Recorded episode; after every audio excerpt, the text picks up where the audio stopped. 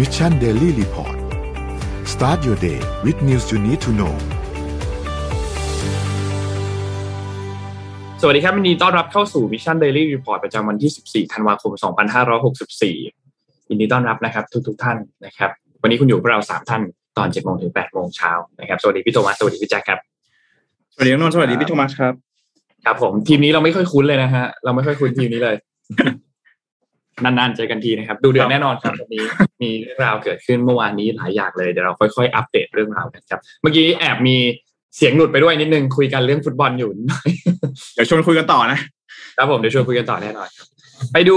ตัวเลขกันก่อนเลยครับ ว่าเป็นอย่างไรบ้างครับ ช่วง 24 ชั่วโมงที่ผ่านมา เริ่มต้นกันที่ตัวเลขวัคซีนก่อนครับ เราฉีดวัคซีนได้ค่อนข้างน้อยครับสำหรับในวันที่ 12 ธันวาคมนะครับฉีดไปได้เพียงแค่ประมาณ 80,000 โดสเท่านั้นนะครับอืมเป้าหมายความคืบหน้าของเราเหลือเวลาอีก 19 วัน นะครับก็ฉีดไปแล้ว 93.25%นับเข็มที่ 1 และเข็มที่2นะครับเหลือต้องฉีดอีกประมาณ 6.7 ล้านโดสนะครับสถานการณ์ผู้ป่วยครับตอนนี้อยู่ในโรงพยาบาลปกติเนี่ยประมาณ 23,000นะครับอยู่ในโรงพยาบาลสนาม 26,000นะครับผู้ป่วยอาการหนักเพิ่มเติมขึ้นมา 56 คนครับอยู่ที่ 1,061นะครับและใส่เครื่องช่วยหายใจลดลง 2 คนครับอยู่ที่ 307นะครับรักษาหายประมาณ 5,400 คนครับ ตัวเลขเศรษฐกิจครับ ไปเริ่มต้นที่บ้านเราก่อนเซ็ตบวก 0.47%นะครับอยู่ที่ 1,625.83 นะครับแล้วก็หุ้นต่างประเทศครับดาวโจนส์ครับบวกขึ้นมา 0.61%นะครับ NASDAQ ครับบวกขึ้นมา 0.73%นะครับแล้วก็ NYSE ครับบวกขึ้นมา 0.45%นะครับฟุตซี่ติดลบ 0.21%และห่างเสียงติดลบ 0.17%นะครับราคาน้ำมันดิบครับ ปรับตัวลดลงเล็กน้อยครับ WTI ครับอยู่ที่ 71.47 นะครับ ติดลบ 0.28%นะครับ Brent crude oil ครับ ติดลบ 0.33%อยู่ที่ 74.90 นะครับ ราคาทองคำปรับตัวเพิ่มขึ้นเล็กน้อยเช่นเดียวกันครับ อยู่ที่ 1,783.59 บวกขึ้นมา 0.04%นะครับ และคริปโตเคอเรนซีครับ ติดลบทั้งกระดานแต่ว่าติดลบเล็กน้อยเท่านั้นนะครับบิตคอยอยู่ที่ประมาณ 48,000 นะครับอีเทเรียมหลุด 4,000 อยู่ที่ประมาณ 3,900 Binance อยู่ที่ 540 นะครับ Solana 163 Cardano 1.28 และ Bitcup ครับ อยู่ที่ 7.64 ครับ นี่คืออัปเดตตัวเลขทั้งหมดครับ ครับก็เรื่องอะไรก่อนดีครับ เดี๋ยวขออนุญาตอัปเดตเรื่องวัคซีนก่อนแล้วกันนะครับ พี่โทมัสเพราะได้ว่าครับเอ่อจริง ๆ เมื่อวานนี้มีในเรื่องของการประชุมสบคไปด้วยสำหรับการจัดหาวัคซีนในปี 2565 นะครับ แล้วก็ขออัปเดตเอ่อนิดนึงแล้วกันว่าจริง ๆ แล้วตอนนี้เนี่ยประเทศไทยเราเองนะครับ ถ้าเป็นฉีด วัคซีนครบไปแล้ว2เข็มนะ เอา2เข็มก่อนแล้วกันนะครับ จะอยู่ที่ครับเอ่อราวๆประมาณ 43 ล้าน3อ่า43 ล้าน3แสนกว่าโดสนะ ประมาณนี้นะครับ ก็ถ้าคิดเป็นเปอร์เซ็นต์เนี่ย จะอยู่ที่ประมาณ 61.9%ของจำนวนประชากรทั้งประเทศนะครับอ่าถ้าหากว่าเราลองดูเนี่ยอ่ายังไม่เข้าเกณฑ์นะ ตามที่ WHO เคยระบุไว้ คือตอนแรกเนี่ยระบุไว้ 70%ใช่ไหมฮะ แล้วก็ตอนหลังนี้มาบอกว่า 90%เพราะฉะนั้นแล้วก็ยังเหลือ เอ่อ a lot of work to do นะครับยังต้องครับฉีดวัคซีนอีกเยอะเลยพอสมควรนะครับ กว่าที่เราเนี่ยจะเป็น fully vaccinated country นะครับหรือว่าเป็นประเทศที่ฉีดวัคซีนแล้วครบโดสนะครับสำหรับเอ่อเมื่อวานนี้นะครับเรื่องของแผนการจัดหาเอ่อวัคซีนนะครับสำหรับปี 2565 หรือว่าในปีหน้านั่นเองนะครับ ก็มีมติออกมาแล้วเรียบร้อยนะครับ ว่าในปีหน้านี้จะมีการจัดหาวัคซีนเพิ่มอีก 120 ล้านโดสด้วยกันนะครับ จากมติที่ประชุมของสบคครั้งที่ 15 นะครับ ก็จะแบ่งเป็นเรื่องของ AstraZeneca นะครับจำนวน 60 ล้านโดสด้วยกันนะครับไฟเซอร์30 ล้านโดสนะครับเป็นวัคซีนโปรตีนซับยูนิตนะครับหรือที่เรารู้จักกันดีก็คือ Novavax นะครับหรือว่า Covavax นะครับอีก 30 ล้านโดสนะครับก็นี่จะเป็นวัคซีน ที่ในปีหน้านี้นะครับรัฐบาลเองได้วางแผนในการจัดหาเอาไว้นะครับ อันนี้อัปเดตสั้น ๆสำหรับใครที่เอ่ออยากรู้เรื่องของสถานการณ์วัคซีนละกันครับทีนี้เมื่อวานนี้มีการประชุมเรื่องของคณะสบคมาด้วยนะครับอืมแล้วก็สุดท้ายแล้วเนี่ยมีการเคาะในเรื่องของมาตรการเกี่ยวกับช่วงปีใหม่ ก็คือที่จะมีการเฉลิมฉลองเทศกาลกัน นะครับ ทีนี้ทางด้านที่ประชุมเนี่ยก็เห็นชอบว่าเพิ่มจังหวัดชนบุรีเป็นพื้นที่นำร่องการท่องเที่ยวทั้งจังหวัดนะครับทำให้ตอนนี้พื้นที่สีฟ้าเนี่ยจะมีทั้งหมด 8 จังหวัดนะครับนั่นหมายความว่าทุกพื้นที่จะเปิดให้บริการดื่มสุราในคืนวันที่ 31 ธันวาคม แล้วก็ถึงวันที่ 1 มกราคมได้ไม่ถึงได้ไม่เกินตีหนึ่งนะครับ โดยเฉพาะ ร้านที่มีอากาศถ่ายเทได้สะดวกเท่านั้น ซึ่งก็คาดว่าน่าจะเป็นเฉพาะร้านที่เป็น outdoor เท่านั้นนะครับที่สามารถทำได้แบบนี้ เดี๋ยวเรารอในเรื่องของละเอียดอีกทีหนึ่งส่วนเรื่องของมาตรการการจัดงานปีใหม่ที่มีผู้เข้าร่วมตั้งแต่ 1,000 คนขึ้นไปเนี่ยอันนี้มีข้อแม้ว่าผู้ร่วมงานทุกคนต้องฉีดวัคซีนแล้วอย่างน้อย 2 เข็ม และมีการตรวจ ATK ก่อนเข้างานนะครับ ส่วนการเข้าประเทศด้วยระบบ sandbox หรือว่า quarantine ทุกช่องทางเนี่ยก็ต้องกักตัว 7 วันนะครับ โดยสาระสำคัญมีดังนี้ครับ เรื่องแรกเรื่องของสายพันธุ์โอไมครอน ซึ่งตอนนี้แพร่ระบาดไปแล้วหลายประเทศทั่วโลกเนี่ยนะครับก็มีการมอบหมายให้หน่วยงานที่เกี่ยวข้องไปศึกษามาไปดูมาเรื่องของความรุนแรง เรื่องของประสิทธิภาพวัคซีน เรื่องของประสิทธิภาพของยาที่จะมีผลต่อตัวเชื้อเนี่ยนะครับรวมถึงแนวทางปฏิบัติของประเทศต่างๆ ว่าเป็นอย่างไรบ้าง และเตรียมความพร้อมเรื่องวัคซีนเรื่องยาเรื่องเวชภัณฑ์เรื่องเตียงผู้ป่วยให้เรียบร้อยนะครับ นอกจากนี้ครับในเรื่องของ ความปลอดภัยของระบบอันนึงของไทยก็คือ Test and Go เนี่ยนะครับ ซึ่งก็มีการใช้ในหลายประเทศแล้วเนี่ยนะครับ ก็ช่วยสร้างความมั่นใจให้นักท่องเที่ยวมากขึ้น ประเทศต้นทางก็มั่นใจมากขึ้นนะครับ แล้วก็ที่ผ่านมาทางด้านของคุณธนกรเองก็บอกว่าหลายประเทศเองก็ชื่นชมความสำเร็จในการเปิดประเทศของไทยที่ยังสามารถควบคุมจำนวนผู้ติดเชื้อใหม่ให้อยังน้อยได้อยู่ด้วยนะครับ ส่วนเรื่องเทศกาลปีใหม่ เรื่องการสวดมนต์ข้ามปีตอนนี้เนี่ยก็จะ ใช้มาตรการดังกล่าวที่พูดมาก่อนหน้านี้ และจะศึกษาว่าจะนำมาตรการเหล่านี้เนี่ยไปใช้ต่อในเทศกาลสงกรานต์หลังจากนั้นด้วยหรือเปล่า แต่ยังไงก็ยังย้ำว่าให้เร่งฉีดวัคซีนให้ครบ 2 เข็มให้เร็วที่สุดอยู่นะครับ ก็อย่างที่บอกครับหลักๆ ก็จะมีเห็นชอบเรื่องของการปรับระดับพื้นที่ต่างๆนะครับ เรื่องของพื้นที่สูงสุดและเข้มงวด อันนี้จะเหลือศูนย์จังหวัดแล้วนะครับ แล้วก็ พื้นที่ควบคุมเนี่ยมี 39 จังหวัด พื้นที่เฝ้าระวังสูงมี 30 จังหวัด แล้วก็พื้นที่นำร่องการท่องเที่ยวมี 8 จังหวัดนะครับ แล้วก็มีพื้นที่นำร่องบางพื้นที่ในจังหวัดที่เป็น 18 จังหวัดเนี่ยนะครับ เพิ่มจากจังหวัดชนบุรีเข้ามา เป็นการนำร่องท่องเที่ยวทั้งจังหวัดได้นะครับ แล้วก็มีเรื่องของการตรวจเอ่อ ATK เรื่องของเทส and go ต่างๆนะครับ ปรับการเดินทางต่างๆนะครับ ก็คร่าวๆเนี่ยหลักๆเนี่ยจะมีประมาณนี้นะครับ ส่วนกิจกรรมสวดมนต์ข้ามปีเนี่ยจะมีส่วนกลางที่วัดพระเชตุพนมังคลารามนะครับ วันที่ 31 แล้วก็ มีที่วัดอรุณราชวรารามนะครับแล้วก็มีอีกหลายที่เลยนะครับ ก็ลองดูข้อมูลอีกทีหนึ่งสำหรับใครที่สนใจที่จะมีการไปสวดมนต์ข้ามปีกันนะครับ แต่ก็ถือว่าค่อนข้างโอเค ในมาตรการในช่วงท้ายปีแบบนี้นะครับ เพราะว่าเขาก็ยังไม่นนดูจากมาตรการหลายๆอันแล้วเนี่ยเขายังไม่มั่นใจมาก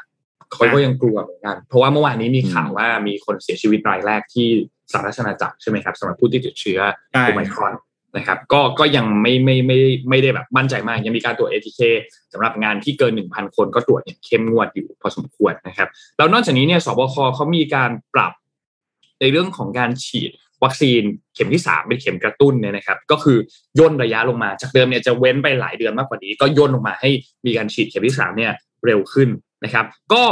มีรายละเอียดผมพูดเร็วๆคร่าวๆให้ประมาณนี้นะครับ สำหรับคนที่ฉีดซีโนแวคกับซีโนแวคมาเนี่ยเข็มที่ 3 คุณกระตุ้นได้ 3 อย่าง คือแอสตราเซเนกาไฟเซอร์และโมเดอร์นานะครับเช่นเดียวกันกับซีโนฟาร์มนะครับ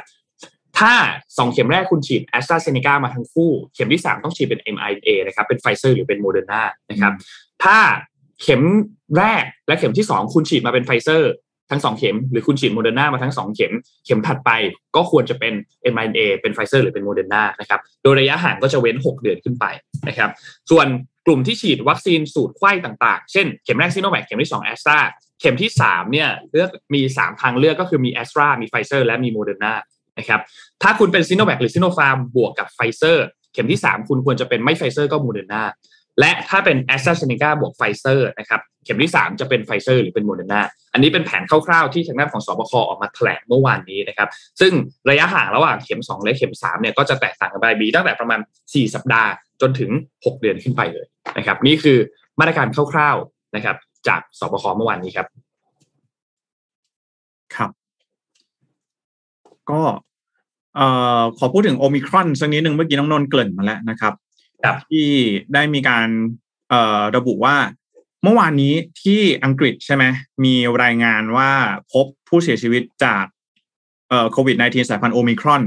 รายแรกแล้วนะครับ ก็คือต้องบอกอย่างนี้ก่อนว่า จริง ๆ แล้วเกิดจากการเปิดเผยของบริสจอนสันเองเลยนะครับ ก็คือเมื่อวานนี้เนี่ยบริสจอนสันนะครับนายกรัฐมนตรีของสหราชอาณาจักรเนี่ยได้ไปเยือนศูนย์ฉีดวัคซีนโควิดนะครับใกล้เมือง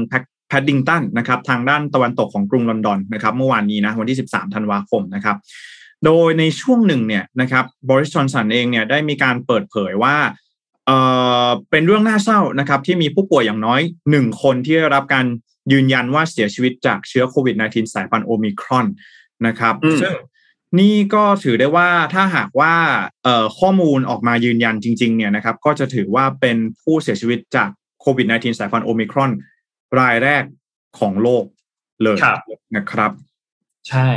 ซึ่งคือก่อนหน้านี้เราพูดคุยกันว่าสายพันธุ์โอไมครอนอาจจะไม่รุนแรง แต่ว่าล่าสุดก็มีผู้เสียชีวิตทำให้หลายๆท่านก็เริ่มกังวลขึ้นมานิดหนึ่งซึ่งแน่นอนว่าช่วงแรกๆข้อมูลมันจะยังน้อยอยู่แล้วแล้วแม้ว่าตอนนี้มีผู้เสียชีวิตเพิ่มขึ้นมาหนึ่งรายแล้ว ข้อมูลก็ยังน้อยมากอยู่นะครับ ก็ต้องรอติดตามเรื่องของข้อมูลเนี่ยใกล้ชิดอีกทีหนึ่งว่าสายพันธุ์นี้จะมีความรุนแรงมากน้อยแค่ไหนอย่างไรนะครับ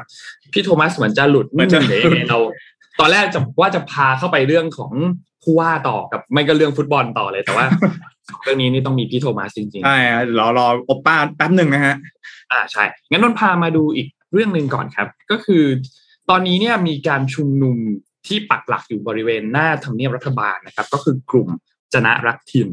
นะครับเมื่อวานนี้ตอนช่วงประมาณ6โมงเย็นเนี่ยนะครับ ทางด้านของคุณสมบูรณ์คำแหงนะครับ ซึ่งเป็นการนำเครือข่ายจนะรักถิ่นเนี่ย ได้มีการแถลงข่าวนะครับ หลังเคลื่อนขบวนจากบริเวณองค์การสหประชาชาติประจำประเทศไทยหรือว่า UN เนี่ยนะครับ ก็มาปักหลักชุมนุมที่สะพานชมัยมรุเชษนะครับ บริเวณทำเนียบรัฐบาลนะครับ โดยก็ยืนยันว่าจะใช้พื้นที่ตรงนี้ปักหลักค้างนะครับ เพื่อรอฟังมติของคณะรัฐมนตรีหรือว่าคอรมอซึ่งคอรมอเนี่ยจะมีการประชุมกันทุกวันอังคารนะครับ โดยก็ย้ำว่า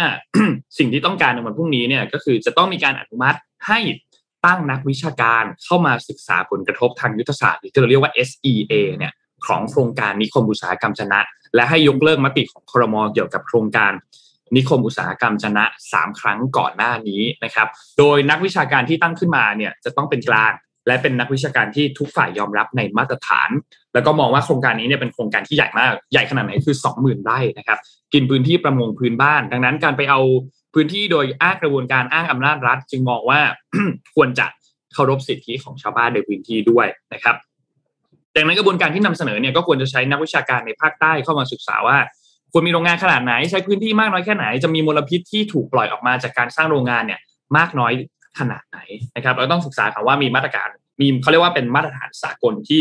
ยอมรับได้หรือเปล่านะครับ แล้วก็รอฟังคำตอบจากรัฐบาลแล้วค่อยนำมาพิจารณาอีกทีหนึ่งนะครับ ซึ่งพิจารณาอีกทีนึงเนี่ยหมายความว่า ถ้าให้รัฐบาลพิจารณาอีกทีหนึ่งด้วย ว่าที่มีการแต่งตั้งนักวิชาการเข้ามาแล้ว นักวิชาการมีความเห็นว่าอย่างไรบ้าง และจะสร้างอุตสาหกรรมชนะกลับขึ้นมาอีกครั้งหนึ่งหรือเปล่านะครับ ซึ่งครับก็เชื่อว่าน่าจะเป็นทางออกที่มาเอ่อคลี่คลายความขัดแย้งที่เกิดขึ้นในพื้นที่ตรงนี้ได้นะครับอืมก็ต้องรอติดตามครับสำหรับการประชุมคอรมอในครั้งนี้ เพราะว่าบรรยากาศการชุมนุมเมื่อวานนี้เนี่ยก็ มีการตรึงกำลังของควบคุมฝูงชนไม่ให้ผ่านเข้าไปยังประตูหนึ่งที่บริเวณทำเนียบรัฐบาลได้ด้วยนะครับ ส่วนการจราจรเนี่ยตั้งแต่แยกนางเลิกไปจนถึงแยกมิสกวันเนี่ยก็ปิดการจราจรทั้งหมดในพื้นที่บริเวณตรงนั้นครับเพราะฉะนั้นก็นี่เป็นอีกเรื่องหนึ่งที่ทุกท่านต้องให้ความสนใจ เพราะว่ามันส่งผลกระทบต่อคนในพื้นที่ แม้ว่าจะไม่ใช่พื้นที่ของเรา แต่มันก็มีคนที่ได้รับผลกระทบ อย่างที่เราเคยพูดครับว่า เรื่องบางเรื่องแม้ว่าเราจะไม่ได้ประโยชน์กับเรื่องนั้นโดยตรง แต่ถ้ามีคนได้ประโยชน์ และบางทีไม่มีคนเสียประโยชน์เลย หรือมีคนเสียประโยชน์น้อยมาก หรือมันเกิดเหตุการณ์อะไรก็ตามที่ทำให้คนสูญเสียเยอะเกินไปเนี่ยเราควรจะสนใจในเรื่องตรงนั้นให้มาก ๆด้วยนะครับครับก็ต้องบอกก่อนเลยว่านี่ก็ต้องจับตาดูว่าสุดท้ายแล้วจะมีโซลูชันอย่างไรได้บ้างเนาะสำหรับเรื่องของนิคมอุตสาหกรรมชนะนะครับ ก็ต้องบอกว่าการทำ ตัว SCA เนี่ยมันก็ค่อนข้างจำเป็นนะ เพราะว่ามีนักวิชาการหลาย ๆ ฝ่ายเนี่ยเข้ามาร่วมด้วย แล้วก็ช่วยกันประเมินในเรื่องของการจัดทำนิคมอุตสาหกรรม ซึ่งนี่เป็นหนึ่งข้อเรียกร้องนะของของกลุ่มผู้ที่เอ่อเขาไม่เห็นด้วยกับตัวนิคมอุตสาหกรรมนั่นเองนะฮะครับแต่ว่าไม่แน่ใจเหมือนกันว่าเอ่อรัฐบาลเองจะสามารถจัดการอย่างไรได้บ้างนะ ว่าจะมีโซลูชันออกมาเพราะว่าเหมือนล่าสุดก็เอ่อพลเอกประยุทธ์เองก็ออกมาบอกว่าเรื่องของ MOU ใช่ไหมที่ได้อืมเซ็นกันไปเมื่อปีที่แล้วอะไรเงี้ยนายกก็ออกมาปฏิเสธว่า เออมันไม่ได้มี MOU หรือว่าอะไรยังไงหรือเปล่านะก็ต้องรอดูนะครับครับครับขออนุญาตไปที่ข่าวต่อไปสักนิดนึงนะฮะรถไฟไทยนะครับรฟทนะครับ เมื่อวานนี้ได้มีการรับมอบรถไฟดีเซลรางนะครับ รุ่นเอ่อ คีหะนะครับ183 ทั้ง 17 คันนะครับ ถึงไทยแล้วนะครับ ก็เป็นรถไฟมือสองนะครับ จากประเทศญี่ปุ่นนั่นเองนะครับ ก็ได้รับมอบจากบริษัท Hokkaido Railway Company นะครับ หรือว่า JR Hokkaido นะครับ จากประเทศญี่ปุ่นนะครับ ที่ตอนนั้นเนี่ยมีประเด็นดราม่าไงว่าเฮ้ยทำไมเราจะต้องไปรับรถไฟมือสองมาจากญี่ปุ่น แล้วมันจะใช้ได้อีกนานแค่ไหนนะครับ แล้วก็เออรถไฟที่ใช้ อยู่ในประเทศเราเนี่ยก็อายุเยอะแล้วนะครับทำไมไม่เปลี่ยนไปใช้รถคันใหม่ ๆ ที่ผลิตออกมานะครับ ก็เอาเป็นว่าเมื่อวานนี้เนี่ยรฟทอเองนะครับ ก็ได้ร่วมมือกับบริษัท JR Hokkaido ประเทศญี่ปุ่นนะครับ ได้มีการส่งมอบรถไฟดีเซลรางคีหา183 นะครับจำนวน 17 คันมาแล้วนะครับ ฟรี โดยไม่เสียค่าใช้จ่ายนะครับ รถไฟขบวนดังกล่าวก็ได้ขนย้ายจากประเทศญี่ปุ่น มาถึงประเทศไทยเป็นที่เรียบร้อยแล้วนะครับ โดยทางรฟทอเองเนี่ยเขาก็เชื่อว่าถ้าหากว่าเอามารีโนเวทนะครับบำรุงรักษาตรวจสภาพต่างๆ แล้วเนี่ยจะมีอายุใช้งานต่อไปได้อีกไม่ต่ำกว่า 50 ปีด้วยกันนะโอ้โหเรียกว่าของญี่ปุ่นนี่นะครับ คงทนใช้ได้ทนใช้ได้นานจริง ๆ เลยนะครับ ก็ หลังจากนี้นะครับทางด้านของอรถดีเซลรางคีหะ183 ทั้ง 17 คันนะครับจะย้ายไปที่โรงงานมักกะสันนะครับแล้วก็จะใช้ให้ฝ่ายช่างกลนะครับดำเนินการทดสอบสมรรถนะตัวรถ แล้วก็ตรวจสอบอุปกรณ์ทุกชิ้นอย่างละเอียดนะครับเพื่อให้เกิดความปลอดภัย แล้วก็หลังจากนั้นเนี่ยจะมีการดัดแปลงนะครับให้เข้ากับระบบรางของประเทศไทยนะครับที่ใช้ขนาด 1 เมตรนะครับโดยคาดการณ์ว่าจะใช้ระยะเวลา ประมาณ 4 เดือนในการปรับปรุงตัวรถนะครับแล้วก็ปรับเปลี่ยนอุปกรณ์ต่างๆมันจะเป็นเรื่องของ Engine นะครับเครื่องยนต์นะครับเครื่องปรับอากาศที่นั่ง แล้วก็ภายในตู้โดยสารต่างๆนะครับ ก็ต้องรอดูนะครับว่าจะสามารถนำมาออกมาใช้ได้อย่างเร็วที่สุดเนี่ยเมื่อไหร่นะครับ โดยในเบื้องต้นเนี่ยก็ทางด้านของรถดีเซลรางคีหะ183เนี่ยนะครับทั้งหมดเนี่ยจะเปิดให้บริการเดินรถใน 4 เส้นทางด้วยกันนะครับ แล้วก็จะเปิดให้ ประชาชนหน่วยงาน หรือว่าผู้ที่สนใจเช่าเหมาขบวนนะครับในรูปแบบ charter train โดยมีทั้งหมด 4 เส้นทางด้วยกันก็คือเป็น charter train นะถ้าหากว่าลองดูตามที่รฟทระบุไว้นะครับ ว่าจะมาให้บริการเนี่ยก็คือ ลักษณะของการเช่าเหมาขบวนนั่นเองนะใครที่อยากจะจัดนะครับทัวร์ไปที่ไหนต่างๆนะครับ ก็จะมีเส้นทางอุดรธานีหนองคายเวียงจันทร์นะครับ เออไปถึงเวียงจันทร์แล้วนะ แล้วก็นครราชสีมาขอนแก่นนะครับ กรุงเทพหัวหินสวนสนประดิษฐ์พัฒนะครับ แล้วก็ที่เหลือเนี่ยในสายที่4นะครับจะเป็นขบวนรถท่องเที่ยวในพื้นที่ภาคกลาง แล้วก็จังหวัดใกล้เคียงอย่างเช่นพระนครศรีอยุธยานะครับลบบุรีสระบุรีเขื่อนป่าสักชลสินปักช่อง นครปฐมฉะเชิงเซาแล้วก็สุพรรณบุรีเป็นต้นนะครับสำหรับรถชุดนี้นะครับ ก็เป็นชุดที่ 2 ที่รฟทเนี่ยได้รับมอบจาก JR Hokkaido นะครับหลังจากที่ก่อนหน้านี้เคย ได้รับมอบชุดรถนั่งนะครับ ฮามะนัสึนะครับจำนวน 10 คันด้วยกัน ซึ่งก็อยู่ในขั้นตอนระหว่างการปรับปรุงเช่นเดียวกันนะฮะแล้วก็ต้องรอดูว่าในเบื้องต้นเนี่ยคาดการว่าชุดฮามาคาสึนะครับจะสามารถนำมาใช้ในเส้นทางนครลำปางเชียงใหม่นะครับแล้วก็เส้นทางกรุงเทพน้ำตกไซโยกน้อยนะครับ คาดการว่าจะเริ่มให้บริการได้ในปี 2566 นั่นเองนะฮะโดยการรถไฟเนี่ยมีความเชื่อมั่นว่า การรับมอบขบวนรถดีเซลจาก JR Hokkaido จะมีความคุ้มค่า และสามารถนำทั้งหมดมาใช้ให้เกิดประโยชน์ได้จริง ทั้งในการอำนวยความสะดวก ในการเดินทางแก่ประชาชนนะครับ ส่งเสริมการท่องเที่ยวในประเทศ แล้วก็การกระจายรายได้สู่ท้องถิ่นนะครับ เสริมศักยภาพการขนส่งทางรางตลอดจนช่วยเพิ่มรายได้แก่ การรถไฟไทยอีกทางหนึ่งด้วยนะครับ อันนี้ก็กล่าวโดยคุณสิริพงศ์พฤทธิพันธ์นะครับ รองผู้ว่าการกลุ่มธุรกิจ การซ่อมบำรุงรถจักรและล้อเลื่อนการรถไฟแห่งประเทศไทยนั่นเองนะครับนะฮะก็ต้องบอกก่อนว่าจริง ๆแล้วเ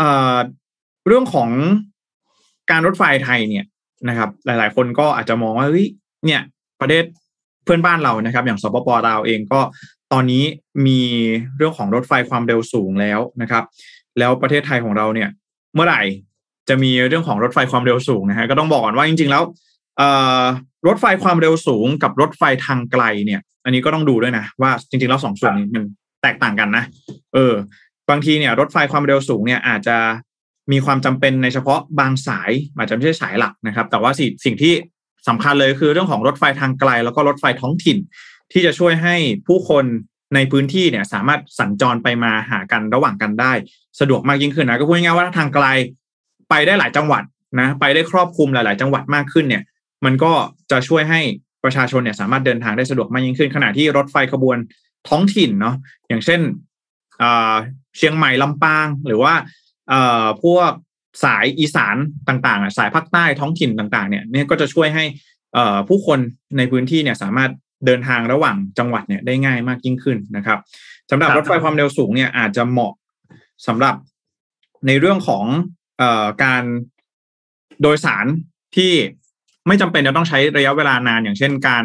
เดินทางระหว่างเมืองในในเรื่องของการทำ business trip เนาะสมมุติว่าเราจะเอ่อเรามีออฟฟิศอยู่ในกรุงเทพอย่างนี้ แล้วก็จะไปตรวจโรงงานที่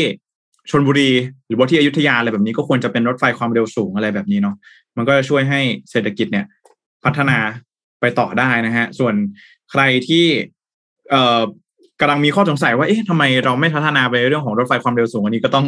ถามทางการรถไฟไทยดูนะว่าในอนาคตจะมีแผนพัฒนาเป็นรถไฟความเร็วสูงอีกทีหนึ่งเมื่อไหร่นะครับครับอย่างนี้อาจจะให้พี่โทมัสเอา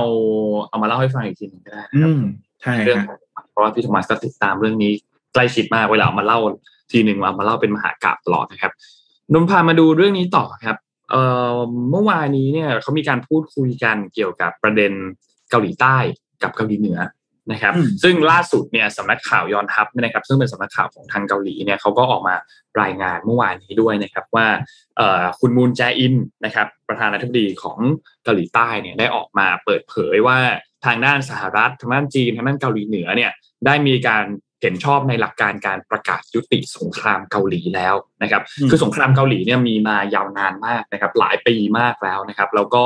ต้องบอกว่า เขาก็ไม่ได้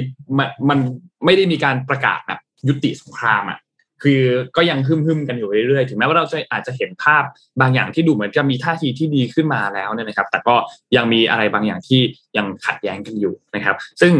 ความขัดแย้งนี้เนี่ยมันเกิดขึ้นตั้งแต่ในปี 1950 ถึง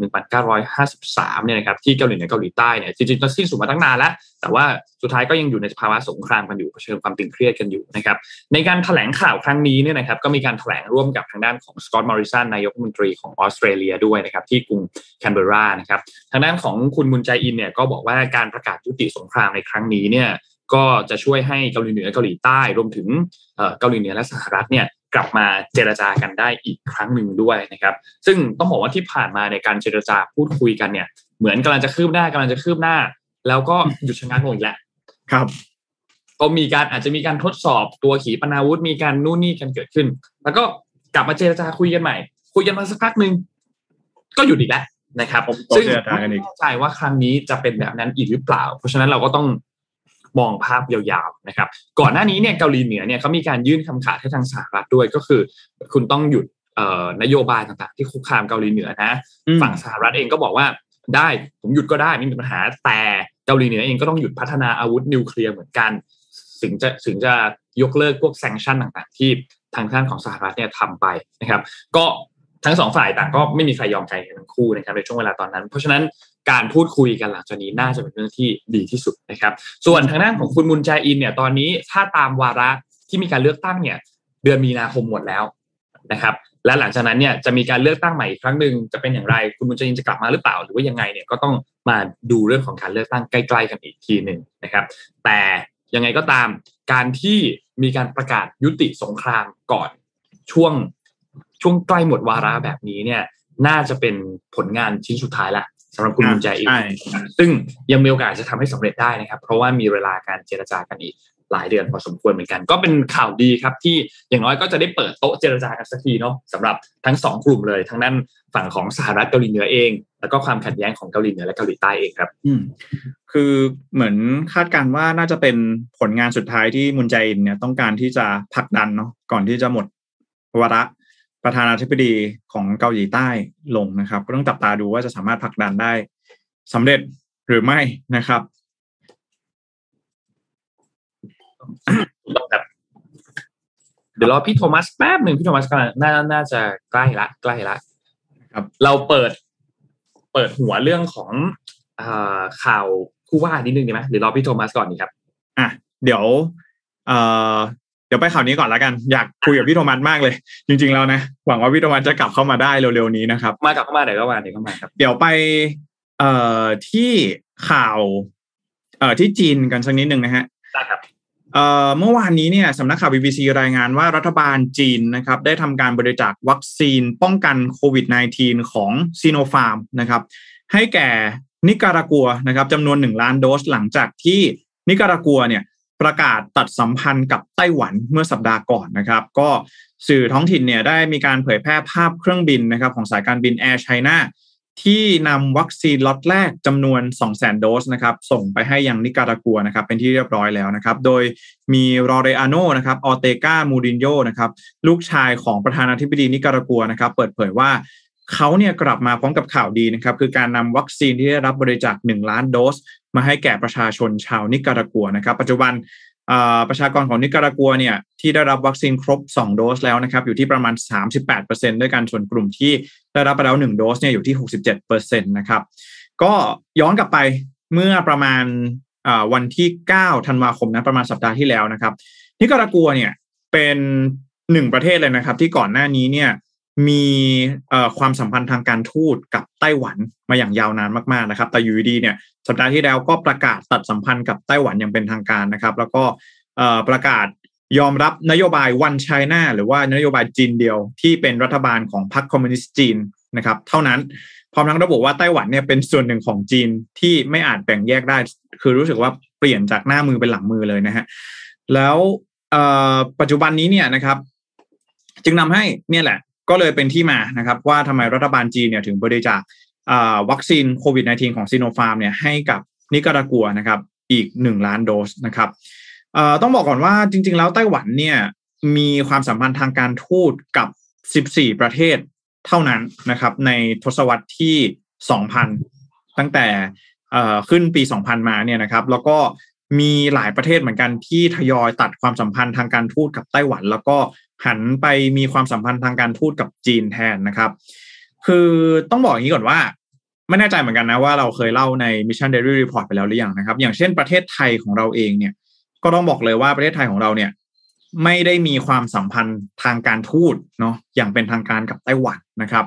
เพราะฉะนั้นแล้วถ้าหากว่าจะใช้คำที่ถูกต้องเนี่ยในในบ้านเราเนาะในในบ้านเราประเทศไทยเนี่ย เราไม่สามารถเรียกไต้หวันว่าประเทศได้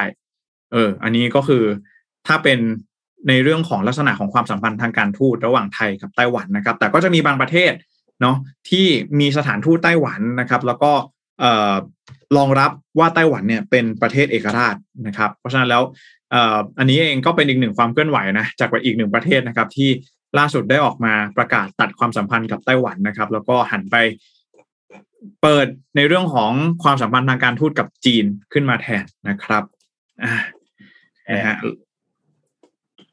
โอเคเออเหมือนมี comment ถามมาว่าพี่โทมัสมีปัญหาเรื่องอินเทอร์เน็ตหรือเปล่าไม่ไม่ใช่เลยครับ ตอนนี้มีปัญหาเรื่องตัวซูม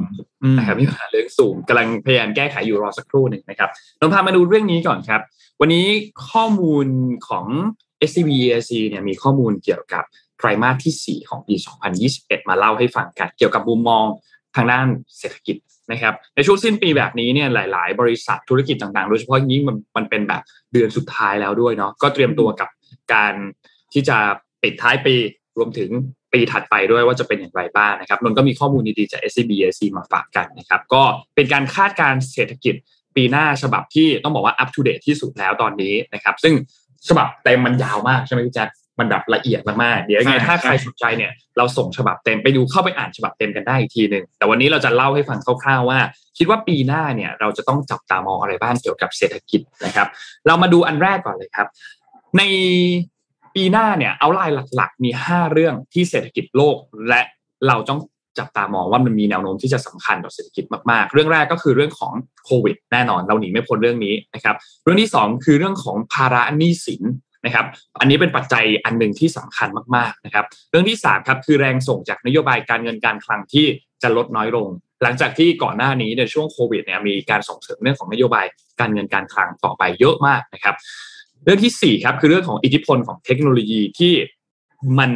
ขยายอย่างต่อเนื่อง แล้วมันก้าวกระโดดเร็วมากในช่วงของการล็อกดาวน์ที่เกิดขึ้นนะครับ และสุดท้ายคือ net zero ที่มีการพูดคุยกันเรื่องของ COP 26 ต่างๆ ที่มาพูดคุยกันเรื่องของการที่จะทำ net zero ในหลาย ๆ ประเทศ หลายประเทศมีการตั้งเป้าหมายนะครับ เพราะฉะนั้นเราค่อยๆ มาลงรายละเอียดกันว่า แต่ละข้อมันจะส่งผลต่อเศรษฐกิจโลกในปี 2022 อย่างไรบ้างนะครับ เรื่องแรกครับคือเรื่องของสถานการณ์โควิดก่อนครับ ในช่วงที่มีการกระจายตัวของวัคซีนเรียบร้อยแล้ว คนก็เริ่มเปิดเมืองกันมากขึ้นนะครับ เศรษฐกิจทยอยการฟื้นตัวแต่ก็มีการ ระบาดระลอกใหม่กับมาจากสายพันธุ์โอไมครอนนะครับเรื่องของการขาดแคลนพวกsupply ต่างๆ ราคาสินค้าเองที่เพิ่มเติมขึ้นมาสูงขึ้นนะครับส่งผลให้การฟื้นตัวทางเศรษฐกิจเนี่ยในภาพรวมก็ยังฟื้นตัวก็จริง แต่มันเปราะบางนะครับในช่วงที่หลายประเทศมีการเปลี่ยนผ่านจากการรับมือของ pandemic ไปสู่การเป็นโรคแบบประจำถิ่นหรือว่า endemic เนี่ยนะครับ เรื่องที่2ครับคือเรื่องของปัญหาภาระหนี้สิน อันนี้สำคัญมากครับ เพราะว่า ด้วยความที่วิกฤตโควิด -19 เข้ามาเนี่ยภาระที่ภาระหนี้สินที่มันเพิ่มขึ้นทั่วโลกเนี่ยนะครับเป็นแรงกดดันสำคัญต่อเศรษฐกิจในระยะข้างหน้าเลย มีทั้งหนี้สาธารณะที่เพิ่มขึ้น จากการที่เอาเงินก้อนนั้นมากระตุ้นเศรษฐกิจในช่วงที่ผ่านมา การกู้ยืมของภาคธุรกิจ ภาคครัวเรือน เพื่อชดเชยสภาพคล่องที่ขาดแคลนไปในช่วงเวลาก่อนหน้านี้ ภาวะหนี้สูงแบบนี้เนี่ยนะครับมีแนวโน้มที่จะกดดันการฟื้นตัวทางเศรษฐกิจ และนอกจากนี้มันยังเพิ่มความเสี่ยงด้านคุณภาพของสินเชื่อต่อระบบการเงินด้วยนะครับ ทีนี้ โควิด -19 เนี่ยมันทำให้หนี้ของภาครัฐหนี้ของธุรกิจมันปรับตัวสูงขึ้นมามาก มันก็อาจจะนำไปสู่ repayment risk นะครับถ้าหากว่าเศรษฐกิจชะลอตัว แล้วก็กำไรหรือสภาพคล่องของธุรกิจเนี่ยมันแย่ลงนะครับนอกจากนี้สถาบันทางการเงินก็มีฐานะทางการเงินที่เข้มแข็งขึ้น แต่มีความเสี่ยงที่จะเกิดหนี้เสียหรือว่า NPL เนี่ย อาจจะปรับเพิ่มขึ้นนะครับเพราะว่ามาตรการการช่วยเหลือก็เริ่มจะสิ้นสุดลงแล้วนะครับนี่ครัวเรือนก็ปรับเพิ่มขึ้นเพียงเล็กน้อยนับตั้งแต่วิกฤตนะครับโดยมาตรการสนับสนุนจากภาครัฐ ไม่ว่าจะเป็นพวก unemployment ต่างๆ benefit ต่างๆ มาตรการการพักชำระหนี้ต่างๆ ก็ทำให้ปัญหาหนี้ครัวเรือนเนี่ยจากที่มันน่าจะหนักมากๆ มันก็บรรเทาลงไปประมาณหนึ่งนะครับส่วนนี้สาธารณะของกลุ่มประเทศที่เป็น AES ทั้งหลายเนี่ยก็มีแนวโน้มที่จะทรงตัวนะครับทางนี้ก็ยังมีความเสี่ยงในระยะยาวอยู่สำหรับประเทศที่มี productivity growth ที่ต่ำแล้วก็กำลังเข้าสู่สังคมผู้สูงอายุ โดยจำนวนประชากรที่ลดลงเนี่ยก็จะทำให้เกิดความเสี่ยงต่อ debt sustainability นะครับเรื่องที่3ครับคือเรื่องของแรงส่งจากนโยบายทางการเงินที่มันลดน้อยลงนะครับอันนี้เป็นเรื่องปกติแล้ว เราก็เห็นสัญญาณหลักๆ เลยก็คือเฟดเนี่ยนะครับที่จะเริ่มมีการถอน QE ออกมาแล้วเพราะนโยบายการเงินที่มันเริ่มที่จะลดน้อยลง เพราะว่าภาคเศรษฐกิจมันเริ่มฟื้นตัว ก่อนหน้านี้เนี่ยเรามีการอัดตัวเงินเข้าไปเยอะมาก มันก็แน่นอนมันส่งผลต่อตัวเลขหลายๆอย่าง มันทำให้สภาพคล่องดีขึ้น แต่ตัวเลขของเงินเฟ้อมันก็จะไม่เป็นไปตามเป้าหมายด้วยนะครับ เพราะฉะนั้นธนาคารกลางทั่วโลก ภาครัฐทั่วโลกเองก็ต้องมีการปรับตัวนโยบาย เพื่อสนับสนุนการฟื้นตัวของเศรษฐกิจด้วยนะครับ ก็จะจากเดิมที่พุชกันเต็มที่ก็จะเริ่มลดแรงส่งให้ น้อยลงนะครับ ทุกอย่างก็จะค่อยๆเกิดขึ้นอย่างค่อยๆเป็นค่อย ๆ ไป อย่างที่เราเห็นว่านักคาดการนักการคาดการต่างๆคาดการว่าเฟดก็จะค่อยๆทยอยถอนตัว QE ลดลงไปเรื่อยแล้วก็อาจจะมีการปรับตัวอัตราดอกเบี้ยเพิ่มขึ้นไหมในอนาคตนะครับ เรื่องที่4ครับคือเรื่องของเทคโนโลยีครับการเข้ามาของเทคโนโลยีต่างๆเนี่ยมันก็ส่งผลทาให้องค์กรต่างๆ ก็เปลี่ยนพฤติกรรม เพราะว่าผู้บริโภคเปลี่ยนพฤติกรรมตามไปด้วยนะครับการกระทบของเศรษฐกิจในวงกว้างแบบนี้เนี่ยอุตสาหกรรมที่เข้ามาจากเดิมมีอยู่แล้ว ถูกแทนที่ด้วยเทคโนโลยีแบบใหม่แบบนี้เนี่ยมันส่งผลกระทบเยอะมาก ผู้บริโภคได้รับผลกระทบแน่นอนอยู่แล้วนะครับรูปแบบการทำงานได้รับผลกระทบทางด้านของผู้ประกอบการแน่นอน อาจจะต้องมีทางเรื่องว่าต้องลงทุนในเรื่องของเทคโนโลยีเพิ่มเติมไหมแล้วก็ทางด้านคนสุดท้ายก็คือแรงงานพนักงานต่าง ที่เป็นลูกจ้างต่างๆเนี่ยได้รับผลกระทบแน่นอน การเข้ามาของเทคโนโลยี บางส่วนอาจจะยังคงได้รับงานต่อไป บางส่วนอาจจะต้องมีการ reskill มีการ upskill ถึงจะสามารถกลับเข้าไปในตลาดแรงงานได้นะครับเพราะฉะนั้นเทคโนโลยีมันส่งผลกระทบต่อเรื่องนี้มากจริงๆนะครับการลงทุนด้วยแนวทางการลงทุนต่างๆในอนาคตก็ส่งผลเช่นเดียวกันแต่เรื่องสุดท้ายครับคือเรื่องของ net zero ครับการเข้าสู่สังคม net zero เนี่ยแน่นอนว่าเป็นการเปลี่ยนแปลงในเชิงของนโยบายที่ใหญ่มากๆ การลงทุนต่างๆ เปลี่ยนแปลงไปเยอะมากกับเรื่องนี้นะครับเพราะว่าหลาย ๆ ประเทศเนี่ยมันขึ้นอยู่กับสัดส่วนการปล่อยก๊าซเรือนกระจกนะครับและแต่ละ sec แต่ละ sector เองเนี่ยก็มีเป้าหมาย net zero ของตัวเองนะครับ net zero ของรัฐบาล net zero ของเอกชน และนักลงทุนเองเนี่ยก็ส่งผลกระทบต่อผู้ประกอบการผ่านมาตรการภาษีต่างๆ มาตรการการค้าต่างๆนะครับ เพราะฉะนั้นการลดก๊าซเรือนกระจกในห่วงโซ่อุปทานพวกนี้เนี่ยมันต้องมีข้อกำหนดด้าน อะไรต่างๆ ที่มาส่งผลกระทบต่อสิ่งแวดล้อมอยู่แล้วนะครับ แล้วก็เป้าหมายที่ตั้งกันหลายหลาย ๆ ประเทศตั้งปี 2050 2060 2065เนี่ยนะครับ ก็เป็นเรื่องที่ต้องต้องเริ่มทำกันตั้งแต่วันเนี้ย ไม่งั้นมันจะไม่ไม่ไม่งั้นไม่เกิดขึ้นแน่นอน ปีหน้าต้องพูดคุยปีนี้ต้องพูดคุยกันแล้วนะครับ และสุดท้ายครับ เราเจาะลงมาภาพเล็กลง เราดูภาพโลกไปแล้ว เราดูที่ เศรษฐกิจไทยกันนิดหนึ่งนะครับสำหรับแนวโน้มของเศรษฐกิจไทยในปี 2022 เนี่ยนะครับ EIC เขาคาดการณ์ว่าจะเติบโตอยู่ที่ 3.2%นะครับก็เป็นการฟื้นตัวจากอัตราการเติบโต ปีที่แล้วในปี 2021 คาดว่าน่าจะอยู่สุดท้ายน่าจะปิดที่ประมาณ 1.1 นะครับ แต่ว่าการฟื้นตัวก็จะเป็นไปอย่างช้าๆนะครับเพราะว่ามีสายพันธุ์โอมิครอนเข้ามาด้วยนะครับ ก็อาจจะเป็นอุปสรรคต่อการฟื้นตัวนะครับแล้วก็คาดการณ์ว่าการระบาดของสายพันธุ์โอมิครอนเนี่ยก็ส่งผลกระทบต่อความท่องเที่ยวส่งผลกระทบต่อความเชื่อมั่นในภาพรวมด้วยนะครับ เพราะฉะนั้นใน Q1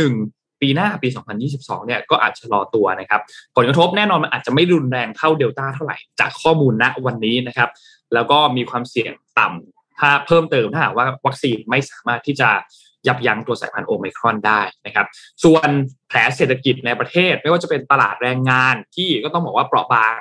หนี้ที่อยู่ในระดับที่สูงเนี่ยนะครับ ก็ยังคงเป็นปัญหาอยู่ แล้วก็เป็นอุปสรรคที่สำคัญมากๆสำหรับการฟื้นตัวของการใช้จ่ายในประเทศต่อไปนะครับ หลังจากนี้สิ่งที่เราต้องจับตามองหลักๆ ที่เป็นความเสี่ยงมี 4 ข้อ ข้อแรกคือการระบาดถ้า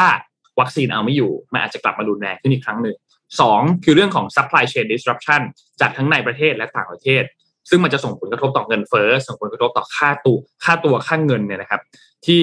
ตึงตัวกว่าที่คาดไว้สามคือ การชะลอตัวของเศรษฐกิจจีนที่มีมากกว่าที่คาดไว้นะครับ ผลกระทบจากภาคอสังหาริมทรัพย์ไม่ว่าจะเป็นทางด้านของเอเวอร์แกรนด์เองบริษัทใหญ่ ๆ ที่เป็นบริษัทที่ส่งผลกระทบต่อ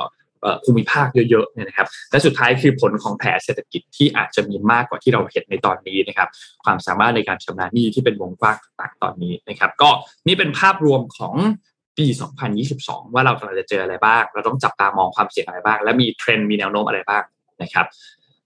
ขอบคุณข้อมูลดีๆจาก SCB EIC ครับ ยังไงสมบูรณ์แปะลิงก์ไว้ให้แล้วใช่ไหมครับ ก็สามารถเข้าไปดูบทความฉบับเต็มได้นะครับ เพราะว่าบทความนั้น ละเอียดมากครับ ละเอียดมากๆครับ ก็ต้องขอบคุณทาง SCB ด้วยนะฮะที่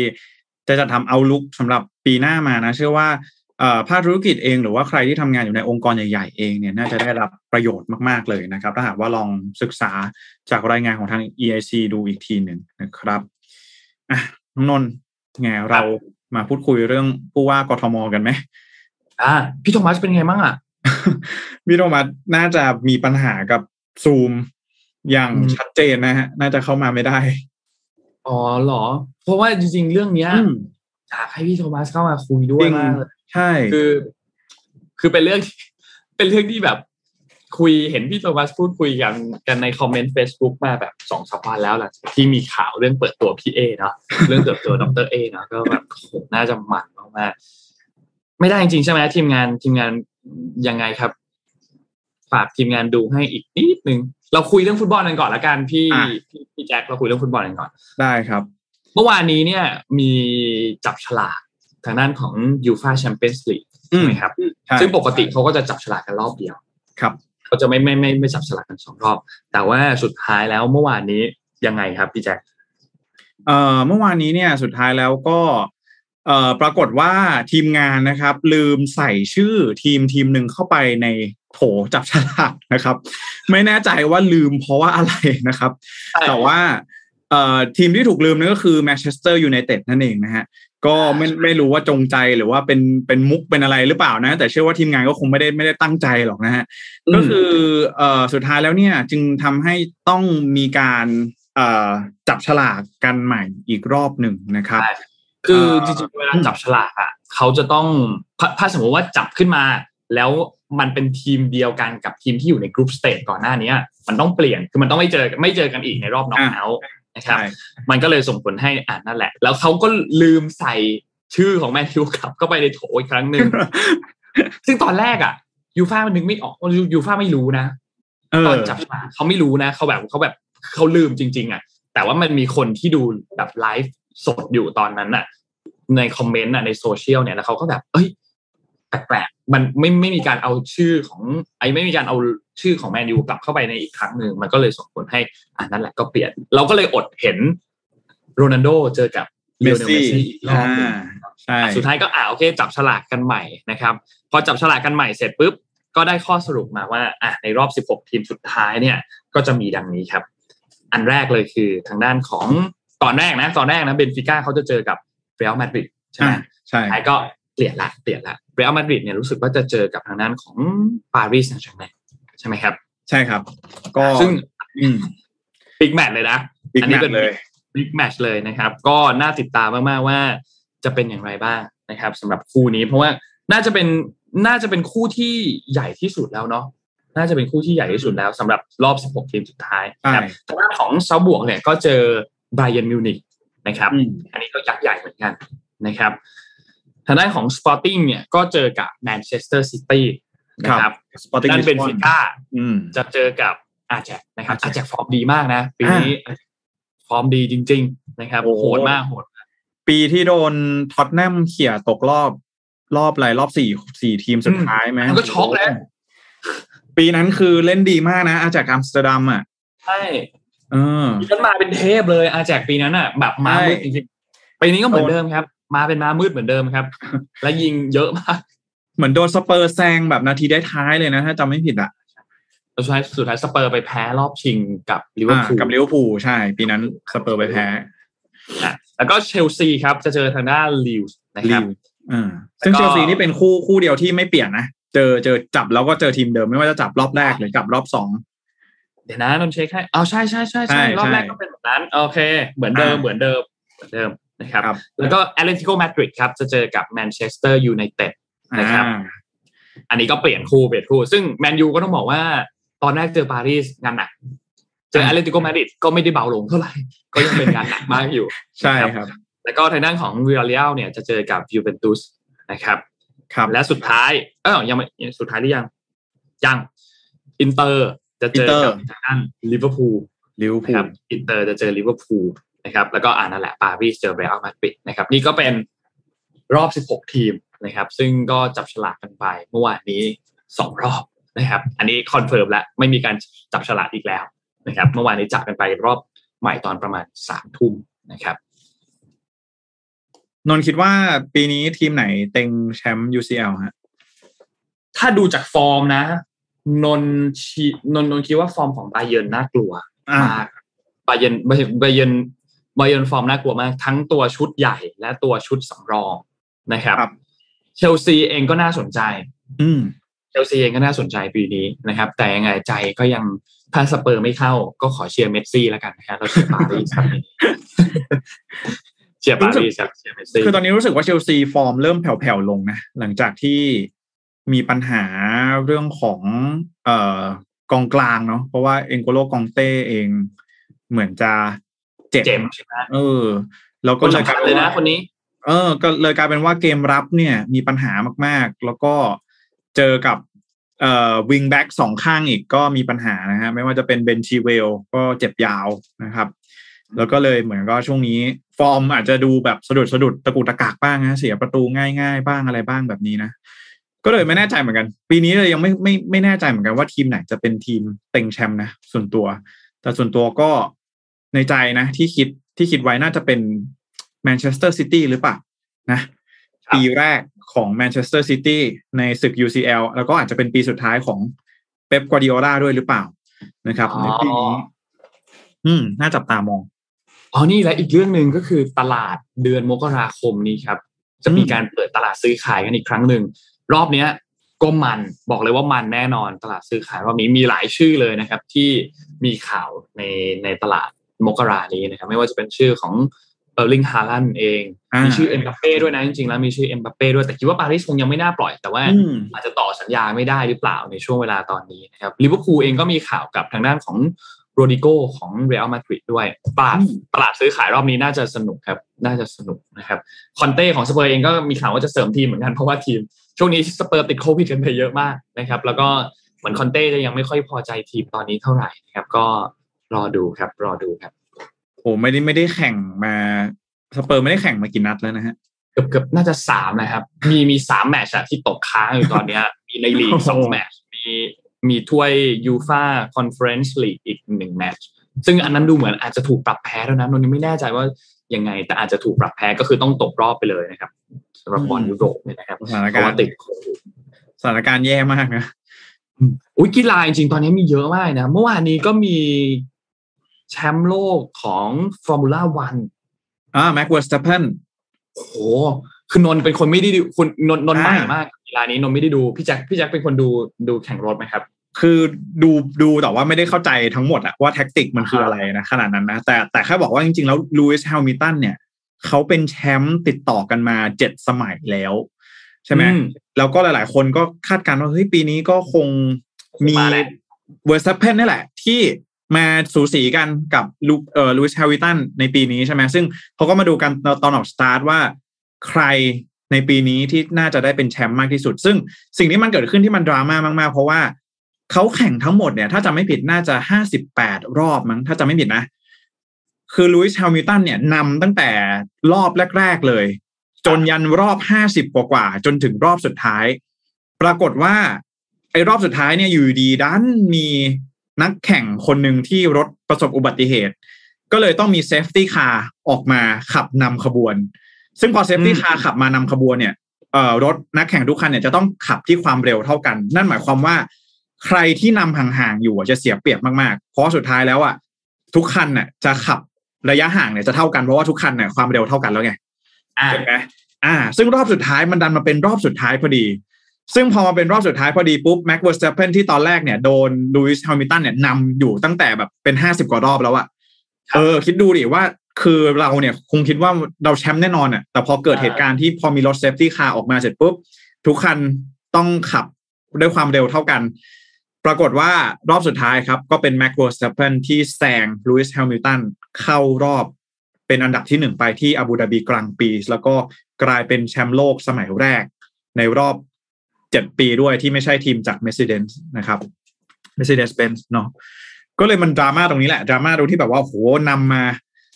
ห้าสิบกว่ารอบอะคิดดูนนท์จะจบอ่าเรสแล้วอะเออ แล้วสุดท้ายมาโดนแซงแบบ รอบสุดท้ายอะโอ้โหดรานี่ม่าเลยเนาะใช่ดราม่ามากเลยอะๆเออ ก็สุดท้ายก็ก็คือสุดท้ายเนี่ยเป็นคุณแม็ก v e r s t a p p e n นะครับ เป็นนักแข่งจากทีม Red Bull Racing ใช่ ก็แซงทางด้านของลุยส์แฮมิลตันนะครับแชมป์โลกกี่สมัยนะครับเจ็ดใช่ไหมครับเจ็ดสมัยเจ็ดสมัยเจ็ดสมัยนะครับ จากทีม Mercedes AMG นะครับในรอบสุดท้ายแบบอืมดราม่ามากๆนะครับ ก็ได้คะแนนของ Max Verstappen เนี่ยนะครับ ได้คะแนน 395.5 คะแนนนะครับอะเป็นแชมป์ประเภทนักแข่งในปี 2021 นะครับ และเป็นแชมป์โลกที่อายุน้อยที่สุดในประวัติศาสตร์เป็นอันดับที่ 4 คือเขาอายุแค่ 24 ปีเท่านั้น 24 ปี 2 เดือน 12 วัน นะครับโอ้โหแล้วก็ดูน้อยมากเป็นแชมป์โลกคนที่ 34 นะครับ ของประวัติศาสตร์ F1 นะครับ และเป็นแชมป์โลกที่เป็นชาวดัตช์คนแรกในประวัติศาสตร์ด้วยนะครับ นั่นแหละฮะก็สำหรับใครที่สนใจเนาะเรื่องของ Formula One สามารถไปดู Drive to Survive ได้นะครับใน Netflix เออ ถ้าดูแล้วมันก็จะอธิบายมากขึ้นนะว่า เออจริง ๆ แล้ว มันแข่งขันกันอย่างไรบ้าง มันมีเรื่องของแท็กติกอย่างไรบ้าง เรื่องของสภาพร่างกายของนักกีฬาอะไรอย่างเงี้ยว่าเอ้ยบางคนคิดว่าเฮ้ยแค่ขับรถนี่หว่าทำไมมันจะต้องแบบโอ้โหทำไมถึงเป็นกีฬายอดฮิตอะไรเงี้ยแต่จริงๆแล้ว เรื่องของสิ่งที่เขาเรียกว่าอะไรอะพวกปฏิกิริยาในการตอบสนองหรือว่าตอบโต้ต่างๆอะมันต้องรวดเร็วมากนะเออ อะไรแบบนี้นะครับ แล้วก็เย็นเย็นวันนี้นะจริง ๆ ไม่แน่ใจเหมือนกันว่า เออน้องนนท์ติดตามฟุตบอลไทยหรือเปล่านะ คือจริงๆส่วนตัวพี่อะเป็นคนที่ตามฟุตบอลไทย มานานมาก นานมากๆแล้ว ใช่ครับ วันนี้เย็นนี้ ใช่มีการแข่งขันเนาะ AFF Suzuki ครับนะครับ หรือว่าพูดง่ายๆคือบอลเอ่อถ้วยอาเซียนนี่แหละ ของบ้านเรา อ่าอ่า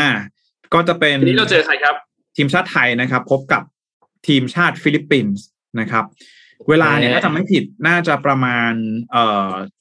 สี่โมงครึ่งนะครับ ในตอนนี้เนี่ยเป็นรอบแบ่งกลุ่มอยู่นะ เออ ใช่ ตอนนี้เราเราอยู่อันดับหนึ่งเนาะเราอยู่เราอยู่อันดับใช่หนึ่งตอนนี้เราอยู่อันดับหนึ่งทางด้านเพราะว่าเพราะว่าเราลูกได้เสียเราดีกว่าใช่ลูกลูกได้เสียเราดีกว่านะครับ ก็สี่โมงครึ่งนะครับ ช่องเจ็ดเนาะใครที่ติดตามฟุตบอลไทยจริงๆอะพี่ตามฟุตบอลไทยมานานมากตั้งแต่มัธยมหรืออะไรอย่างนี้นะแล้วก็ใช่รู้สึกว่า เออ บางที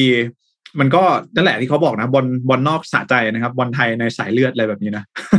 บางทีดูแล้วมันก็เหมือนกับเราก็คิดว่า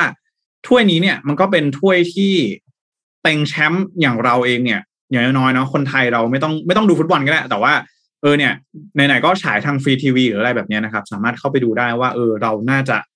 ได้แชมป์อะอย่างน้อยๆอะรายการเนี้ยนะอ่าใช่ต้องอันนี้เราหวังแชมป์นะ เพราะว่าอ่านัดล่าสุดที่เราเจอเมียนมาเราชนะ 4-0สี่ศูนใช่ไหมย์ครับใช่เราชนะสี่ศูนย์เลย4-0 เพราะว่าแล้วก็ช่วงหลังๆตั้งแต่ประมาณนาที 70 เราก็เริ่มถอดตัวหลักออกมาแล้วเพราะว่าเกมเราได้เปรียบชัดเจนนะครับในวันนั้นใช่จริงๆ วันนั้นเราลุ้นให้ธีรศิลป์ได้แฮตทริกมาแฮกตทริกอุ้ยมีหลายลูกมากเลยธีรหลายศิจัลงหวะป์แบบ จ่อๆหน้าประตูได้ได้หม่งประมาณสักสามสี่ลูกอะ แล้วก็ข้ามคานอืมยังไม่เข้ากรอบไปหลายลูกเหอนนมีลูกไอ้ลูกวันเพอร์ซี่อะที่ที่แบบข้ามคานไปเลยน่าเสียดายมากเสียดายเสียดายมากเสียดายมาก Flying ก็รอ Dutchman ครับ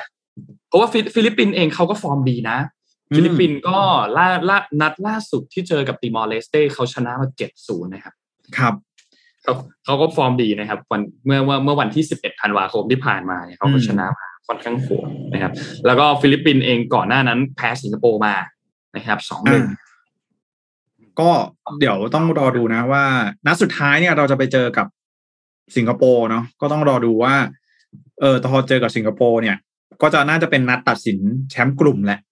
นะครับ ว่าเราจะได้ไปเจอกับทีมอะไรต่อในกลุ่ม B นะครับใช่แต่ว่าหลายๆคนอะ แฟนๆอะคืออันนี้ไม่ได้ไม่ได้ไม่ได้ด้อยค่าทีมอื่นนะ แต่ว่าแฟนๆบอลอาเซียนหลาย ๆ คนไม่ว่าไม่ไม่ใช่แค่บ้านเราอย่างเดียวอะหลายๆในต่างประเทศด้วยประเทศเพื่อนบ้านอะไรเงี้ยบอกว่า นัดชิงคือรอได้นะฮะไทยกับเวียดนาม กดดันเหมือนกันนะครับ แล้วก็สี่โมงครึ่งนะครับ มีถ่ายทอดสดทางด้านช่องเจ็ดด้วยใช่ใช่ใช่ครับมีถ่ายทอดสดทางช่องช่องเจ็ดช่องเจ็ด HD เนี่ยก็รอดูได้เลยสี่โมงครึ่งนี้ก็คงจัด อะน่าจะจัดชุดใหญ่ลงไปเหมือนกันนะครับสำหรับวันช่วงเย็นวันนี้ มีคนถามเรื่องข่าว Miss Universe เมื่อวานนี้เมื่อวานนี้คนที่ได้เป็นอินเดียอินเดียใช่ไหมครับใช่ครับนั่นอินเดียถือว่าจะเป็นคนที่สามของอินเดียแล้วถ้าถ้าจะไม่ ฮาร์นาซสันธู ใช่ฮะนะครับน่าจะเป็นคนที่สามของอินเดียแล้วที่ได้ Miss Universe นะครับ ก็อืมแสดงความยินดีด้วยนะครับเมื่อวานนี้ตอนรอบรอบคนท้ายๆเนี่ยนนนนนนท์อะไม่ได้ดูพอดีว่าตอนนั้นไม่ได้ดูทำนั่งนั่งทำงานหรือทำธุระอยู่ แต่ว่าเห็นแล้วล่ะรอบคนท้ายชอบชอบเซาท์แอฟริกา รู้สึกว่าเขาแบบมีเสน่ห์มากเลยอ่าเซาท์แอฟริกาเมื่อวานมีเสน่ห์มากๆเลยนะครับจริงก็ๆเซาท์แอฟริกานี่มีมีประเด็นนะ เพราะว่าตอนแรกเนี่ยรัฐบาลประกาศว่าจะบอยคอรดการประกวด Miss Universe ในครั้งนี้ อืมแล้วก็จะไม่ส่งนางงามเข้าประกวดแต่ว่าเหมือนคือจริงๆอะเราก็ต้องเข้าใจเนาะว่าชีวิตนางงามคนหนึ่งอะ น้องนนท์เก็ตไหม เราจะมีโอกาสได้ไปประกวด Miss Universe สักครั้งหนึ่งในชีวิตอะถ้าเราจะต้องมาปิดโอกาสตัวเองด้วยรัฐบาลอะไรอย่างเงี้ยก็คงแบบน่าน่าเศร้าเหมือนกันเนาะเขาก็เลยได้รับการสนับสนุนจากสมาคมนางงามแห่งเซาท์แอฟริกา ในการที่จะเดินทางไปเข้าประกวดในครั้งนี้ แต่ว่ารัฐบาลแอฟริกาใต้อะคือเขาบอยคอรดการประกวดในครั้งนี้ด้วยข้อหาที่รัฐบาลอิสราเอลเนี่ย ปฏิบัติต่อชาวปาเลสไตน์อย่างแบ่งแยก เออเป็นเรื่องทางการเมืองที่หลายๆคนก็บอกว่าเอ๊ะสุดท้ายก็เอาการเมืองมาปนกับเวทีนางงามหรือเปล่าอะไรแบบนี้ มันมันแยกไม่ได้จริงๆนะเรื่องเรื่องเออเรื่องเนี้ยมันเราเราเราพูดยากมากเลยที่จะแยกพวกการเมืองออกจากเนี้ย โดยเฉพาะอย่างยิ่งเวลาที่แข่งในนามของประเทศเนาะมันหลีกเลี่ยงไม่ได้เลยที่จะพูดถึงเรื่องของการเมืองประกอบเข้าไปในการแข่งขันอันนี้ด้วยนะครับรวมถึงเรื่องฟุตบอลเมื่อกี้ด้วยนะจริงๆก็เป็นอืมเรื่องการเมืองด้วยนะครับ เรื่องฟุตบอลเรื่องกีฬาเรื่องอะไรทุกอย่างเนี่ย โอลิมปิกตัวดีเลยเรื่องการเมืองอย่างอย่างชัดเจนเลยนะครับ ครับ ก็ปิดไปอืมเอ่อเมื่อวานนี้เนี่ยใน Mission New Life เนี่ยมีเอ่อทางด้านของคุณน้ำว้าใช่ไหมที่ใช่ที่มาเล่าใช่ที่มาเล่าให้ฟัง แล้วก็มีข้อมูลละเอียดให้ฟังก็ยังไงไปตามดูไลฟ์เมื่อวานนี้ก็ได้ถ้าอยากฟังเรื่องของเอ่อ Miss Universe แบบมันๆละเอียดละเอียดนะครับ อาจจะเป็นมุมมองจากคนที่คร่ำวอร์ดในวงการนางงามแล้วกันเนาะเพราะว่า เออเราเนี่ยบางทีเราดูอยู่ข้างนอกเนาะเราก็เห็นว่าเออมีการประกวดต่างๆ นานา แต่ว่าบางทีเนี่ยถ้าหากบางคนที่เคยเข้าประกวดอยู่ในวงการจริงๆ เขาน่าจะรู้นะว่า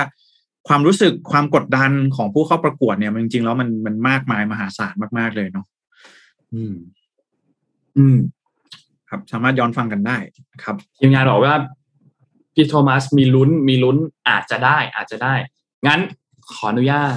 เริ่มเปิดข่าวสุดท้ายกันเลยแล้วกันอะคือข่าวผู้ว่า กทมนะครับโอเค เมื่อวานนี้เนี่ยก็อย่างที่เห็นครับอย่างที่ทุกคนเห็นข่าวกันว่าประชาธิปัตย์เนี่ยได้มีการเปิดตัวทางด้านของดรเอนะครับสุชัชวีสุวรรณสวัสดิ์นะครับ อดีตอธิการบดีของสถาบันเทคโนโลยีพระจอมเกล้าอ่าครับเจ้าคุณทหารลาดกระบังหรือว่าสจลนะครับครัจบบมาจบมาจบนนท์จบมาต้องพูดชื่อให้ช่วยพูดชื่อเต็มให้ได้เราจะรอเนี่ยนะครับ ก็เป็นว่าที่ผู้สมัครของ ผู้ว่ากทมนะครับในสังกัดของพรรคประชาธิปัตย์นะครับ ก็มีการจัดงานกันที่เมื่อวานนี้ที่สามย่านวิทาวน์นะครับ ชื่องานเนี่ยก็คือเปลี่ยนกรุงเทพนะครับใช้แฮชแท็กคือเราทำได้นะครับก็มีแกนนำทางด้านของพรรคหลายท่านนะครับ มีสสแล้วก็มีผู้สมัครสกเนี่ยเข้ามาร่วมงานด้วยนะครับ คุณสุชาชวีพี่เอเองเนี่ยก็ก็เข้ามาร่วมงานแล้วก็ขึ้นไปพูด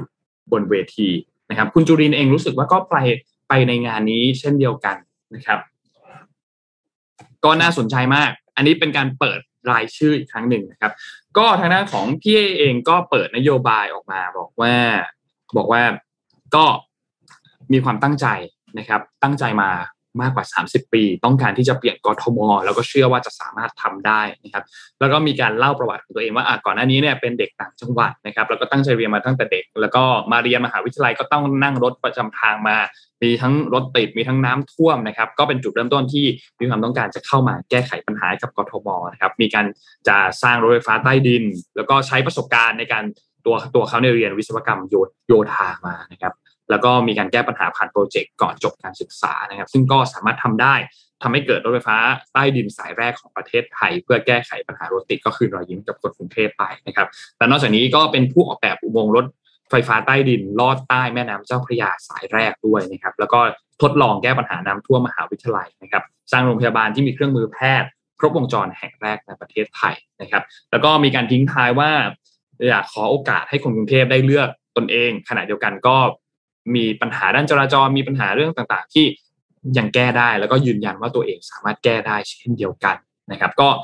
เป็นอีกชื่อหนึ่งที่น่าสนใจนะครับสำหรับแคนดิเดตของผู้ว่ากทมจากพรรคประชาธิปัตย์นะครับ เราทบทวนแคนดิเดตกันหน่อยดีไหมว่าตอนนี้มีคนไหนบ้างแล้วที่ confirm แล้วอ่าแน่นอนทางด้านของศาสตราจารย์ดรสุชัชวีร์ สุวรรณสวัสดิ์นะครับทางด้านพี่เอ้ยืนยันแล้วลงสมัครในนามของพรรคประชาธิปัตย์นะครับ คุณชัดชาติสิทธิพันธ์ ชัดชาติสิทธิพันธ์นี่นานมากแล้ว เปิดมานานมากแล้วก่อนหน้านี้เป็นแคนดิเดตนายกรัฐมนตรีของพรรคเพื่อไทยนะครับ ในรอบนี้ก็ลงสมัครในนามอิสระนะครับ อืมชัดชาติเนี่ยเป็นอดีตรัฐมนตรีกระทรวงคมนาคมด้วยนะครับ แล้วก็เป็นแคนดิเดตรัฐมนตรีของพรรคเพื่อไทย แต่ว่ารอบนี้ลงสมัครในนามอิสระนะครับ คนถัดมาที่คาดว่ายังไม่มีคือเมื่อวานสื่อให้สัมภาษณ์เยอะแยะมาก แต่ก็ยังบอกว่า รอพักอื่นๆ เปิดตัวกันให้หมดก่อน เดี๋ยวเขาจะออกมายืนยันอีกทีหนึ่งขอพูดคุยกันให้เรียบร้อยก่อน ก็คือทางหน้าของพลตำรวจเอกอัศวินขวัญเมืองนะครับหรือว่าผู้ว่าราชการกรุงเทพคนปัจจุบันนั่นเองนะครับ ที่มีกระแสข่าวว่าจะลงสมัครในนามอิสระนะครับ คนถัดมาครับก็คือทางด้านของคุณนรงศักดิ์นะครับผู้ว่าหมูป่านั่นเองครับผู้ว่าหมูป่านะครับ ตอนนี้เป็นผู้ว่าราชการจังหวัดปทุมปทุมธานีใช่ครับ ก็มีการให้สัมภาษณ์มาก่อนหน้านี้ว่าขอพูดคุยกันคือใช้เขาใช้คำว่าขอพูดคุยก่อนประมาณสักสองอาทิตย์ขอปรึกษาครอบครัวก่อน เพราะว่าทางด้านของผู้ว่าหมูป่าเองเนี่ยก็มีปัญหาในเรื่องของสุขภาพนะครับ ก่อนหน้านี้เนี่ยมีเจ็บป่วยเป็นมะเร็งนะครับ ต้องเข้ารับการผ่าตัดนะครับ ถ้าใครที่ติดตามภาพก็จะเห็นว่าเอ่อทางด้านของผู้ว่านรงศักดิ์เนี่ยร่างกายผอมลงไปเยอะเหมือนกันนะครับเมื่อเทียบกับตอนที่ปฏิบัติหน้าที่ตอนที่มีเหตุการณ์หมูป่าตอนนั้นนะครับ ก็มีข่าวลือว่าอาจจะลงรับสมัครในนามของพรรคพลังประชารัฐอืมมีมีอีกเรื่องหนึงด้วยสำหรับผู้ว่าหมูป่าก็คือว่าท่านเนี่ยยังเหลืออายุราชการอีกสี่ปี ถ้าจะลงสมัคร ผู้ว่ากทมจะต้องลาออกจากตำแหน่งในราชการ เพราะฉะนั้นแล้วเอ่อก็เลยคิดว่าก็อาจจะเป็นอีกหนึ่งส่วนที่อาจจะยังอยู่ในกำลัง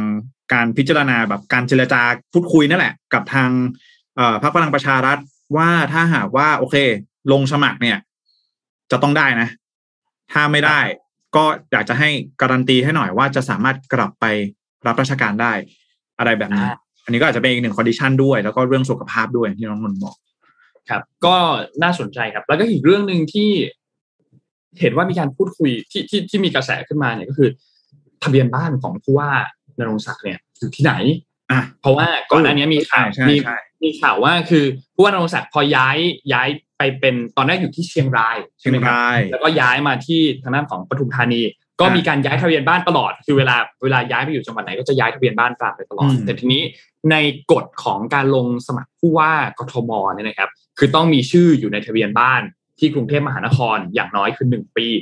นะครับ ก็ก็ก็เลยมีข่าวว่าเอ๊ะแล้วตอนนี้ชื่ออยู่ที่จังหวัดไหนแล้วนะครับนั่นน่ะสิถ้าหากว่าจะพักทางพักพลังประชารัฐเองจะใช้ทางด้านของผู้ว่านรงศักดิ์เป็นแคนดิเดตประกาศผู้ว่าเออแคนดิเดตในผู้ว่ากทมจริงๆเนี่ยอาจจะมีการประวิงเวลายืดเวลาออกไปหรือเปล่า ให้รายชื่อกทมครบหนึ่งปีหรือเปล่านะครับเมื่อวานนี้ทางด้านของเอ่ออ้อมีมีแคนดิเดตอีกคนนึงอีกคนนึงนะ ครับที่ที่ตอนนี้เปิดเปิดชื่อแล้วเรียบร้อยเนี่ยนะครับ ก็คือคุณรสนาโตศิตระกูลอ่าคุณรสนาเนี่ยเป็นอดีตสมาชิกวุฒิสภาภูริสภากรุงเทพใช่นะครับ ก็ลงสมัครในนามของอิสระเช่นเดียวกันนามอินะคสรับระก่อนหน้านี้เนี่ยคุณรสนาเนี่ยเขาเป็นนักรณรงค์ด้านสิทธิของผู้บริโภคนะครับ ด้านสุขภาพนะครับ มีบทบาทมาโดยตลอดนะครับ เกี่ยวกับเรื่องของการเปิดโปงขบวนการทุจริต การจัดซื้อยาพวกเวชภัณฑ์ในกระทรวงสาธารณสุขตั้งแต่ตอนนู้นนานมากแล้วเนี่ยนะครับ คุณลักษณะก็มีชื่อมาตลอดนะครับ เพราะฉะนั้นก็น่าสนใจแล้วก่อนหน้านี้เองได้รับการเลือกตั้งเป็นสมาชิกวุฒิสภากรุงเทพมหานครด้วยนะครับอืมก็น่าสนใจครับ น่า น่า น่า น่าจะสนุกนะครับสำหรับก็ผู้ว่าในครั้งนี้ ใครที่ยังจำได้นะครับ ครั้งหนึ่งเราเคยเลือกวุฒิสภานะครับครับ นานแล้วนานแล้วอะไปต่อครับไปต่อครับอ่านะครับก็ทางด้านของเอ่อพลเอกประยุทธ์จันทร์โอชานะครับ เมื่อวานนี้สื่อก็ให้สัมภาษณ์ คือต้องบอกว่าสื่อมวลชนให้สัมภาษณ์เรื่องเนี้ยพยายามสัมภาษณ์นายกเรื่องนี้มาโดยตลอดว่าเลือกตั้งเมื่อไหร่เลือกตั้งผู้ว่ากทมเมื่อไหร่เลือกตั้งสกสขเนี่ยเลือกตั้งเมื่อไหร่นะครับ นายกเองก็ยังยังไม่ได้ยืนยันมาอืมเวลาเพราะว่าอาจจะเป็นช่วงนี้หรือช่วงนี้ช่วงนี้ก็ประวิงเวลามาเรื่อยๆตลอดนะครับ แต่พอช่วงเวลาตอนนี้ หลาย ๆ พักเริ่มมีการเปิดตัวผู้สมัครกันมากขึ้นนะครับเริ่มชัดเจนมากขึ้น คุณชัดชาติมาแล้ว ทางด้านของเอ่อผู้ว่าหมูป่าก็มีกระแสข่าวมา แล้วนอกจากนี้เองก็มีทางด้านของพี่เอด้วยเมื่อวานนี้ที่เป็นพรรคประชาธิปัตย์นะครับทำให้สุดท้ายพลเอกประยุทธ์จันทร์โอชาก็บอกว่าโอเค เอาละเอ่อกลางปีหน้า ไม่เกินปีหน้าเขาใช้คำว่าไม่เกินกลางปีหน้า นั่นหมายความว่าก็จะไม่เกินเดือนหกนะครับ ซึ่งก็คาดว่าในช่วงเดือนเมษายนถึงเดือนพฤษภาคมเนี่ย น่าจะมีการเลือกตั้งแล้วนะครับเพราะว่าเขาก็ต้องมีการประกาศล่วงหน้าก่อนให้มีการหาเสียงอืมในช่วงเวลาก่อนหน้านั้นเนี่ยนะครับ ก็ก่อนก่อนหน้านี้เนี่ยพลเอกประยุทธ์เนี่ยเคยบอกว่า การเลือกตั้งผู้ว่ากทมเนี่ยก็พร้อมเมื่อเหตุการณ์บ้านเมืองสงบ ส่วนจะเป็นช่วงเวลาตอนไหนเนี่ยก็ไม่เกินกลางปีหน้าแน่นอนนะครับอืมแล้วก็พร้อมเมื่อไหร่ก็ต้องมีการเลือกตั้งสมาชิกสภากรุงเทพมหานครหรือว่าสกแล้วก็สมาชิกสภาเขต หรือว่าสขด้วย ซึ่งก็ต้องเลือกไปพร้อม ๆ กัน แล้วก็บอกว่า ตัวเองเนี่ยไม่ได้ดึงอะไรทั้งสิ้นไม่ได้ดึงเวลาอะไรที่ปล่อยได้ก็ปล่อยหมด แต่สิ่งสำคัญคือจะแก้ปัญหาต่างๆที่ค้างคาได้เพราะว่าท่านใหม่ก็ต้องแก้ปัญหาตรงนี้ด้วยเหมือนที่ตนเข้ามาก็มีปัญหาที่ต้องแก้ไขมากมาย ซึ่งมันก็ไม่ง่ายนักหรอก แต่ก็ต้องทำให้ได้ นั่นคือสมบัติ นั่นคือคุณสมบัติของผู้ว่ากทม ไม่ว่าใครก็ตามทำตามกฎหมายทุกประการอย่าบกพร่อง กฎหมายไม่พร้อมก็ต้องแก้ไขกฎหมายเสนอขึ้นมาบางเรื่องก็ต้องเข้าสภานะครับ อันนี้ก็เป็นทางด้านของนายกรัฐมนตรีที่ให้สัมภาษณ์ เมื่อวานนี้เกี่ยวกับผู้ว่ากทมครับอะถามคุณผู้ฟังคุณผู้ชมดีกว่านะว่ามีในใจแล้วหรือยังนะครับอ่าอืมลองคอมเมนต์กันมาบอกหน่อยก็ได้นะฮะหรือว่า เอ่อยังไงดีคอมเมนต์ก็มาบอกแล้วกันนะเพราะว่าแคนดิเดตเราเยอะมากนะตอนแรกว่าจะให้กดอีโมจิแต่ว่าเดี๋ยวปัจจุบันนะ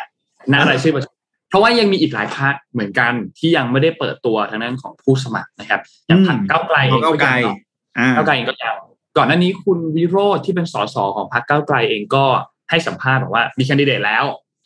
ชัวร์ชัวร์ๆมีแล้วชัวร์ๆเดี๋ยวจะน่าจะเปิดตัวกันในช่วงต้นปีหน้านะครับอืมแล้วก็ก่อนหน้านี้ที่มีกระแสข่าวว่าจะเป็นพี่สาวของคุณธนาธรก็บอกว่าไม่ใช่ อันนั้นเป็นเพียงแค่ข่าวลือเท่านั้นไม่ใช่แน่นอน อันนี้ที่ออกมายืนยันแล้วว่าไม่ใช่อะไร ไม่ใช่ชื่อนี้แน่นอนนะครับ ก็รอติดตามทางด้านของแคนดิเดตพักเก้าวไกลอีกหนึ่งพักนะครับ ส่วนพักเพื่อไทยคิดว่ากระแสข่าวตอนนี้น่าจะ น่าจะไม่ส่งนะครับ ก็น่าจะมีน่าอาอาจจะ endorse ทางด้านของคุณชัดชาติหรือเปล่าชาติอ่าใช่เพราะเอาจริง ๆ เนี่ย จริง ๆ คุณชัดชาติเองเขาก็ เออเขาไม่ได้เขาไม่ได้เดินสายการเมืองมาตั้งแต่แรกนะ คืออมคุณชัดชาติเนี่ยเขามาจากการที่ตอนนั้นเขามาเป็นรัฐมนตรีในสมัยคุณยิ่งรักษณ์ใช่ไหมเขาได้รับการทับทามมาอีกทีนึง จาก เหมือนกับเหมือนมีคนโทรไปขอให้เขามานั่งเป็นรัฐมนตรีว่าการกระทรวงคมนาคมเนี่ยแหละ แล้วก็เออก็เลยก็เลยนี่แหละเป็นเหตุผลว่าทำไมทำไมคุณชัดชาติถึง ยังดูแบบ เอ้ยทำไมยังไม่เปิดตัวกับพรรคเพื่อไทยสักทีทำไมยังแบบ เออ จะลงอิสระหรือว่าอะไรอย่างไร ซึ่งก็เนาะถ้าเป็นอย่างเงี้ย คาดการณ์ว่าก็อาจจะมีการเอ่อลงในนามอิสระไปแล้วก็ เออ เวลาทำอะไรอาจจะอาจจะอาจจะสบายกว่าหรือเปล่า อันนี้ก็ไม่แน่ใจเหมือนกันนะต้องรอดูรูปการ นะครับ ลองคอมเมนต์คอมเมนต์ชื่อย่อกันเข้ามาก็ได้นะครับ ว่ามีใครอยู่ในใจบ้างนะครับ ก็ก็รอดูครับ รอดูครับ ตอนนี้คอมเมนต์เดี๋ยวนนดูใน YouTube ใน Facebook ก็ ก็มีก็มีหลักๆ ตอนนี้ก็จะมีสองชื่อเนาะมีสองอืมชื่อนะครับหลักๆตอนนี้ก็จะมีสองชื่อก็รอดูกันครับว่าจะเป็นอย่างไรบ้างนะครับ ครับอะประพี่มาณโทมัสไม่ได้จริงๆเนาะวันนี้เนาะ เสียดายแต่น่าน่าเสียดายน่าเสียดายมากเลยเพราะว่าเสียดายมากอยากคุยอยากคุยกับพี่โทมัสเรื่องเนี่ยพี่โทของมัสทักมาในคอมเมนต์บอกว่าเอ้ยเพิ่งรู้ว่าแจ็คเองก็ตามบอลไทยด้วย น่าจะโอ้โหถ้าพี่โทมัสตามบอลไทยนี่ยังทักมาถามเลยว่าจำลูกที่เอ่อลูกลูกที่คุณทวัชชัยดำรงอ่องตระกูลยิงเกาหลีใต้ได้หรือเปล่าจำได้ว่าตอนนั้นเนี่ย เป็นเอเชียนเกมน่าจะเป็นเอเชียนเกมที่บ้านเราเนี่ยแหละเออแล้วลูกนั้นเนี่ยยิงเหมือนยิงฟรีคิกแบบไกลมากอะ่ะ เออนอกกรอบอะไรอย่างเงี้ยจำได้ว่าราชมังแทบแตกอะไรแบบเนี้ย อยากมาอยากให้พี่โรมันมาคุยเรื่องนี้กันมาก ๆเลยเนาะน่าเสียดายน่าเสียดายวันนี้ครับติดปัญหาเรื่องสูงนิดนึงยังไงก็คิดว่าเดี๋ยววันที่พี่โทมัสมาไม่แน่ใจว่าเป็นพรุ่งนี้เป็นวันพฤหัสหรือเป็นวันศุกร์เนี่ยนะครับ ก็อ่าเดี๋ยวพี่โทมัสคงมาเล่ามาวิเคราะห์ในเรื่องของแคนดิเดตผู้ว่ากทมให้เราฟังกันแบบละเอียดละเอียดอ่าอีกรอบหใช่นึ่งวันนี้ก็ชวนคุยกันก่อนนะครับอืมเปิดหัวไว้ก่อน นะครับครับเดี๋ยวเรามาขยี้กันอีกทีหนึ่งในประเด็นอันนี้นะครับ ก็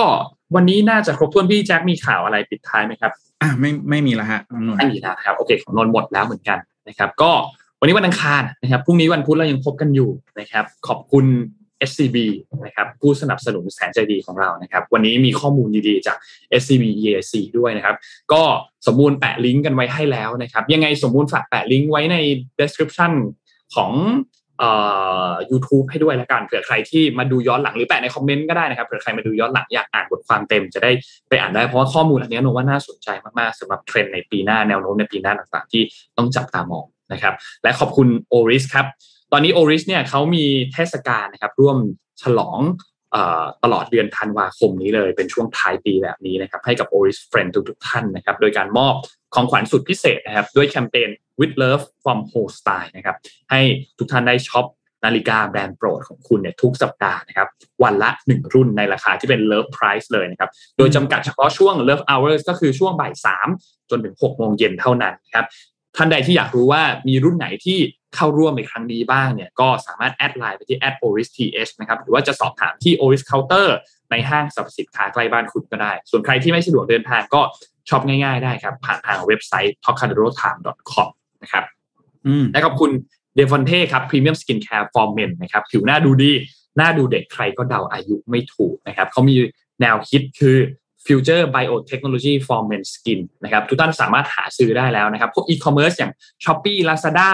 JD Central We Love Shopping มีหมดเลยนะครับ หรือว่าจะไปซื้อโดยตรงกับเว็บไซต์ของเขาก็ได้นะครับ ที่ www.devonte296.com นะครับ ก็ฝากเดวันเทไว้ด้วยนะครับ สุดท้ายนี้ครับขอขอบคุณท่านผู้ฟังทุกๆท่านนะครับ ที่ติดตาม Mission Daily Report ในทุกๆเช้านะครับ ก็สัญญาว่าจะหาเรื่องราวดีๆ หาข่าวดีๆ มาพูดคุยกันทุกๆวันแน่นอนนะครับ แล้วก็แน่นอนว่าอย่าลืมนะครับสำหรับท่านผู้ชมที่อยากเข้ามาร่วมกิจกรรม MDR on stage หรือว่าง่ายคือ fan meet ของเราเนี่ยนะครับอย่าลืมติดตามรายการของเราทุกๆวันนะครับ แน่นอนว่าเราจะมีอยู่ดีๆก็จะมีเซอร์ไพรส์อะ มาเล่าให้ฟังอ่าถ้าอย่างนั้นอะมาแจกของรางวัลบ้าง มาแจกที่นั่งในงานอุ้ย fan meet นี้บ้างนะครับ ก็รอติดตามกันอย่างใกล้ชิดนะครับ วันนี้เราสองคนลาไปก่อนครับ แล้วเดี๋ยวพบกันใหม่อีกครั้งหนึ่งวันพรุ่งนี้ครับ สวัสดีครับ Mission Daily Report start your day with news you need to know